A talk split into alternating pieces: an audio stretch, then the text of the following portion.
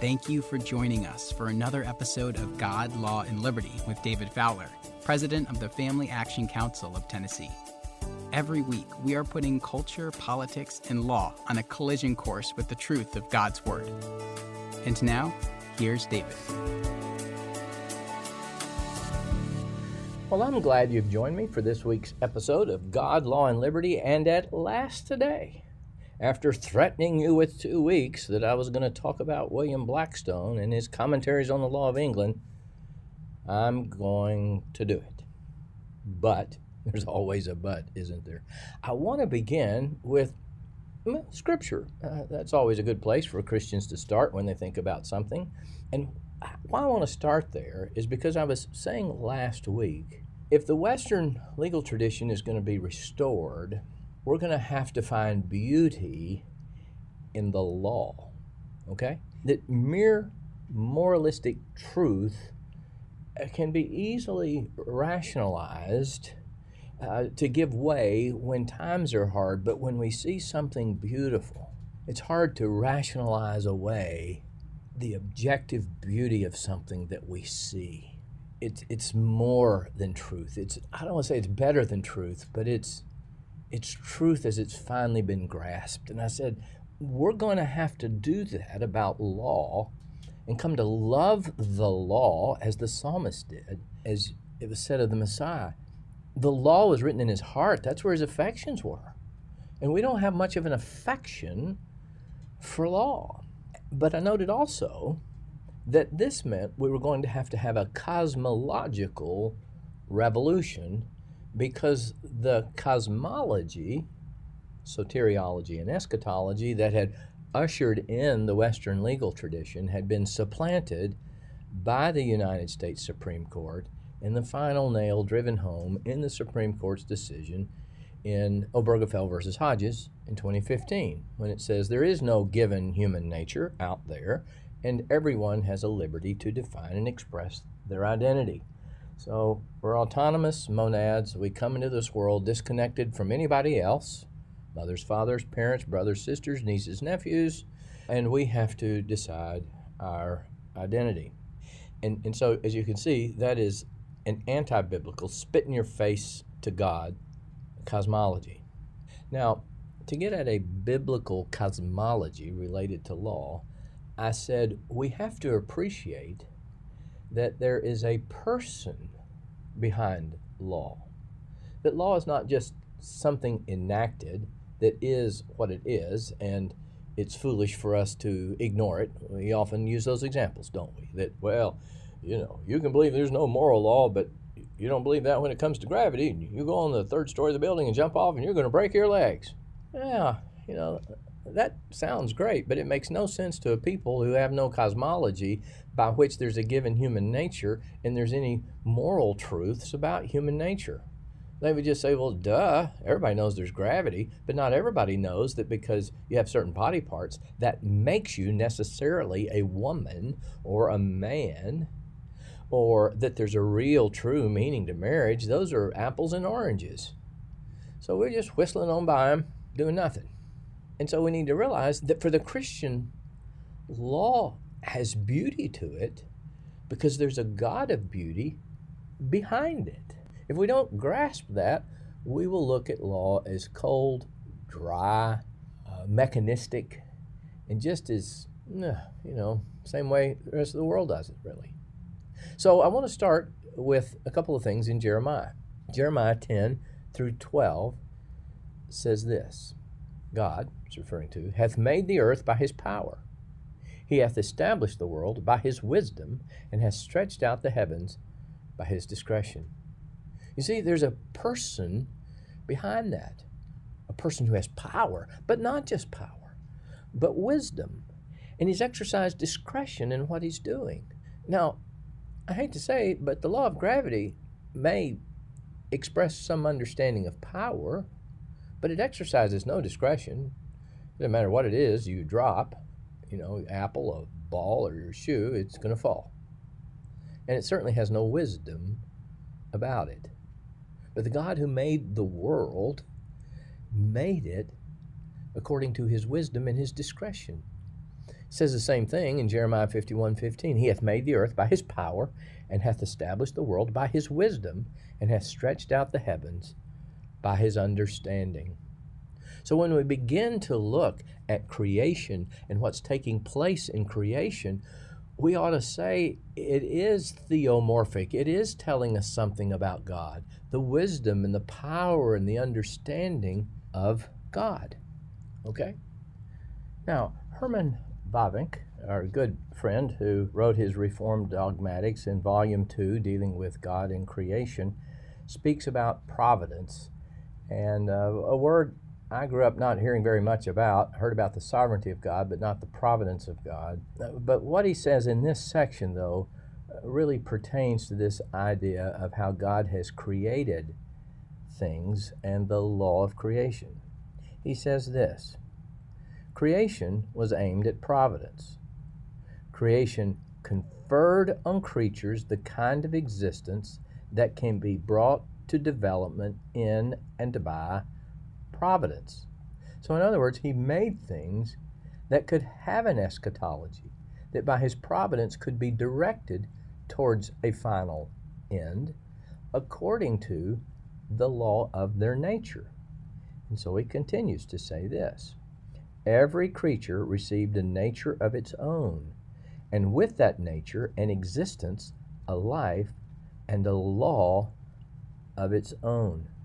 Just as the moral law was increated in the heart of Adam as the rule for his life, so all creatures carried in their own nature the principles and laws for their own development. On all creatures, God conferred an order, a law that they do not violate. So when you're looking at nature, you're looking at the handiwork of God in establishing a nature that apart from sin, would be perfectly harmonious and never disordered. Now, in that regard, one of the favorite passages of Scripture I like to cite to folks interested in law is Isaiah 28 23 through 29. And here's what the prophet says Give ear and hear my voice, listen and hear my speech. Now, here's what he's going to say that God is saying does the plowman keep plying all day to sow? Does he keep turning his soil and breaking the clods? When he's leveled its surface, does he not sow the black cumin and scatter the cumin, plant the wheat in rows, the barley in the appointed place, and the spelt in its place? And listen to this For he, referring to God, instructs him, referring to the farmer, in right judgment. His God teaches him. Isn't that wonderful to think about? that God said, Look, I'm going to create these things with a nature of their own so I can teach you about how to farm, but more importantly, in your farming, to see me. And then he speaks on and goes on about not just how to plant the seed, but the development and harvesting and use of the seed. For the black cumin is not threshed with a threshing sledge nor is a cartwheel rolled over cumin, but the black cumin is beaten out with a stick, and the cumin with a rod. Bread flour must be ground, therefore he does not thresh it forever, break it with his cartwheel, or crush it with his horsemen. And then he says this This also comes from the Lord of hosts, who is wonderful in counsel and excellent in guidance. See, we look at our bodies now today and we say we don't have any given nature. We have to deny the nature that's there to change it. To say I can change my nature is to indicate there is a nature and there's a different nature. We're not seeing the wise counsel of God in the way He has made His cosmos. Now, William Blackstone picks up on this, and I want to go to this because to me, he's just he's developing a cosmology that's rooted in the glory of God and saying, Do you see this? Do you see this? Do you see the nature of law from this? So here's how he begins, section 2, which is addressed to the nature of laws in general. That's what we're talking about, not, you know, a specific law about do you need to have a driver's license to vote or get on an airplane, but what's the nature of law? See, we, we don't really have a nature of law anymore because there's no nature. There's no giver of a nature to anything. We just make it all up from scratch. But Blackstone says, no, that's not true. There's a nature to law. And so he picks up exactly where Isaiah was and he begins to teach his law students. Here's how he begins Law, in its most general and comprehensive sense, signifies a rule of action. It tells you what to have to do and is applied indiscriminately to all kinds of action, whether animate or inanimate, rational or irrational. Thus, we say the laws of motion, of gravitation, of optics or mechanics, as well as the law of nature and nations. Now, we're going to look at that again uh, a little bit later. But he goes on to say this, and it is the rule, law is the rule of action, which is prescribed by some superior, and which the inferior is bound to obey. But Blackstone continues Thus, when the Supreme Being, so see, he can't speak of the nature of law without there being a reference to the Supreme Being. When the Supreme Being formed the universe and created matter out of nothing, he impressed certain principles upon that matter. Now, where would he get such a statement as that? Well, I would suggest Genesis 1 1. I would suggest the passage I read in Isaiah 28. So Blackstone continues. He says that he's not only impressed certain principles upon that matter, but it's it's such that it can never depart from those, and without which it would cease to be. So, in other words, flowers require the sun and they require rain. You put them in a place where they get no sun and no rain, well, they can't develop according to the law of their nature and they cease to be.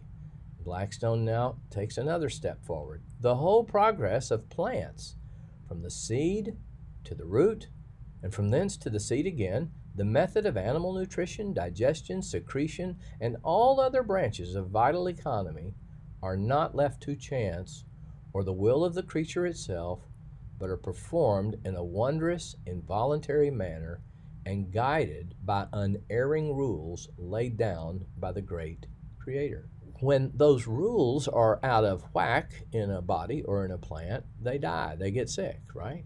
So those are unerring rules. And then he continues on.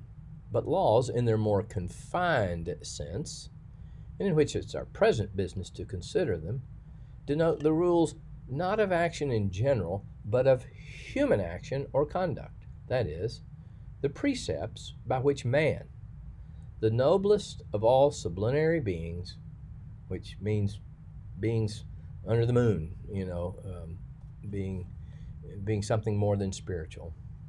A creature endowed with both reason and free will is commanded to make use of those faculties in the general regulation of his behavior. Okay? Then he says this Man, considered as a creature, must necessarily be subject to the laws of his Creator, for he is an entirely dependent being. A being independent of any other has no rule to pursue but such as he prescribes to himself. But a state of dependence will inevitably oblige the inferior to take the will of him on whom he depends as the rule of his conduct not indeed in every particular, but in all those wherein his dependence consists. Now, let me just flesh that out just a little bit. Again, think of the parent child relationship. When you're five years old, you conform to the will of your parents in all points because at all points you're dependent on them, right? What are you going to do? Tromp out of the house and get a job at five years of age and provide for yourself? Uh, probably not. But what happens when you're 16 or you're 17? Or maybe if you're really an ornery kid at 12 or 13, you don't see the parents as superior. You see yourself as perhaps superior, and you don't think that you're as dependent on them as they think you are, and so conflict arises. And sometimes what happens? The parents will throw the kid out of the house. Say, okay, you think you're not dependent on me in any regards? Have at it. Go ahead. Prodigal son, there you go. Now, here's what's really uh, fascinating. He said, did he not there, that, that you must take on the rule of your conduct in all points in which your dependence consists. Okay? Then he says this The principle, therefore, has more or less extent and effect in proportion as the superiority of the one and the dependence of the other is greater or less, absolute or limited. See, that's just what I was talking about, right? And consequently, as man depends absolutely upon his Maker for everything, it is necessary that he should, in all points, conform to his Maker's will. Now, see, that's the problem that's happened in our society is that we no longer believe in a God, so there is no rule of action prescribed for me. I'm not dependent upon God in any particular. And even within the Christian community, we don't believe much more than they believe. We believe that if we just have low taxes and less regulations, we will have economic prosperity regardless of whether the church is salt and light in the culture and the culture degenerates and we're seeing that's not true. The wrath of God is currently being revealed to us from heaven against our all our unrighteousness, and I hope and pray he has not just completely given us over. If you want to believe the wrath of God is revealed from heaven only by fire and brimstone, then feel free to go ahead and believe that. Now, sorry, I got sidetracked there a little bit. Let me come back to Blackstone. What he's just been talking about here that there is a law pertaining to man's nature. And again, remember, we don't believe there's any human nature.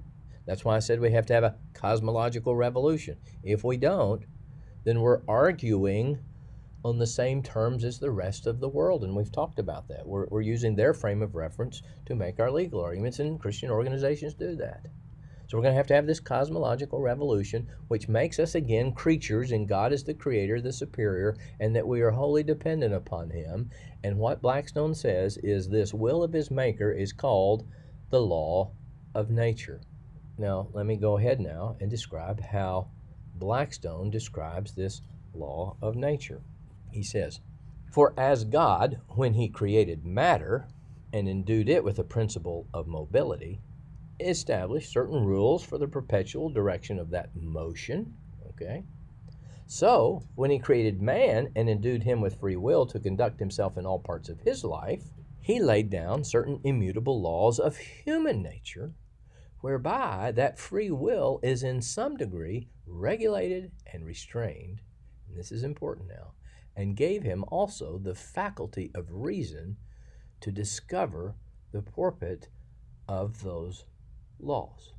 Now, here's where we can easily get into trouble. Man thinks that reason alone gives us what we need to know what's true and right and just. Well, Blackstone is saying, yes, he's given us reason to help us discover those laws, but he says uh, there's a problem there, okay? And this is the problem.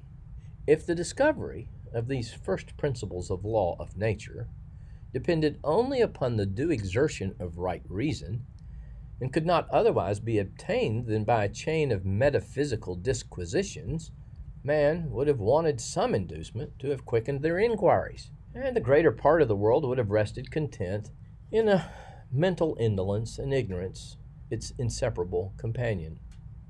As therefore the Creator is a being not only of infinite power, remember what Jeremiah said, but also wisdom, remember what Jeremiah said, and also of infinite goodness, he's been pleased so to contrive the constitution and the frame of humanity that we should want no other prompter to inquire after and pursue the rule of right, but only our own self love, that universal principle of action. For he is so intimately connected, so inseparably interwoven, the laws of eternal justice, with the happiness of each person, that the latter cannot be obtained but by observing the former. And if the former be punctually obeyed, it cannot but induce the latter. So, again, what is he saying here? He said, God made man upright. That's in Ecclesiastes. But he's invented all kinds of perversions because of his sin. But that's how he's made us. And so, what we do find, even the unrighteous, if they live consistent with biblical principles, which will not be a full compliance, as is true with us, and, and their purpose and their obedience may not be to glorify God, but they'll find that life goes better with them I'm always interested by the young people who find themselves with children out of wedlock and multiple marriages and all this, and they wonder why their life is so miserable. Well, maybe they should stop and think is there a law to my nature that I'm ignoring? Why do those people over there who have committed to one another in marital relationships and all that, why, why are they not going through all this stuff? See, that, that's what God was saying in Deuteronomy 6. He said, if you'll keep and obey this law, it'll be your wisdom in the sight of all the other people. They'll say, whoa, look how it's working out for them over there. Unfortunately, in the church today, uh, we're not living much differently from the rest of the world, so they don't perhaps see much difference, right? Okay, but Blackstone didn't leave it with just this kind of Epicurean, you know, uh, drink but not too much, uh, drink to have a little happiness but don't get drunk because then you'll be miserable, you know, that kind of find the happy medium. Uh, no, he said, we, we needed something else. And this is what he said If our reason were always, as in our first ancestor before his transgression, clear and perfect, unruffled by passions, unclouded by prejudice, unimpaired by disease or intemperance, the task would be pleasant and easy. We should need no other guide but this. But every man now finds the contrary in his own experience, that his reason is corrupt and his understanding full of ignorance and error. I mean, have you ever done things that you thought were perfectly reasonable and later thought, what was I thinking? Yeah, we all have, I suspect. If we haven't, I'd like to meet you sometime. And so, Blackstone says, we, we see in our own experience that reason is fallible, and thus he makes this comment. This has given manifold occasion for the benign interposition of divine providence, which in compassion to the frailty, the imperfection, and the blindness of human reason, hath been pleased at sundry times in diverse manners. Reminds you a little bit of the opening words of Hebrews chapter 1, doesn't it? To discover and enforce its laws by an immediate and divine revelation. The doctrines thus delivered we called the revealed or divine law, and they are to be found only in the Holy Scriptures. These precepts, when revealed, are found upon comparison to be really a part of the original law of nature, as they tend, in all their consequences, to man's felicity. But we're not from this to conclude that the knowledge of these truths was attainable by reason in its present corrupted state. See, that's what happened in the Enlightenment when they thought, oh, look, if we do certain things, this seems to work out. We don't really have to have God for this to work out. I mean, I have heard Christian legislators who have said, you know, I just said it at the top of the podcast. A very well known Christian member of Congress has said to me that, well, yes, you have prosperity if the government has certain policies, as if God cannot intervene and say, I'm going to work against your policies. You can have all the policies you want, but I'm going to bring drought and bugs and too much rain and everything else, and I'm going to wipe you out. If you don't believe that happens, read the first chapter of Joel where the bugs came in and completely destroyed him. What's your government to do then? See, that's godless thinking among this Christian person in government. Oh my. Because he doesn't understand how God's cosmos works and who's in charge of it and who controls it and guides it.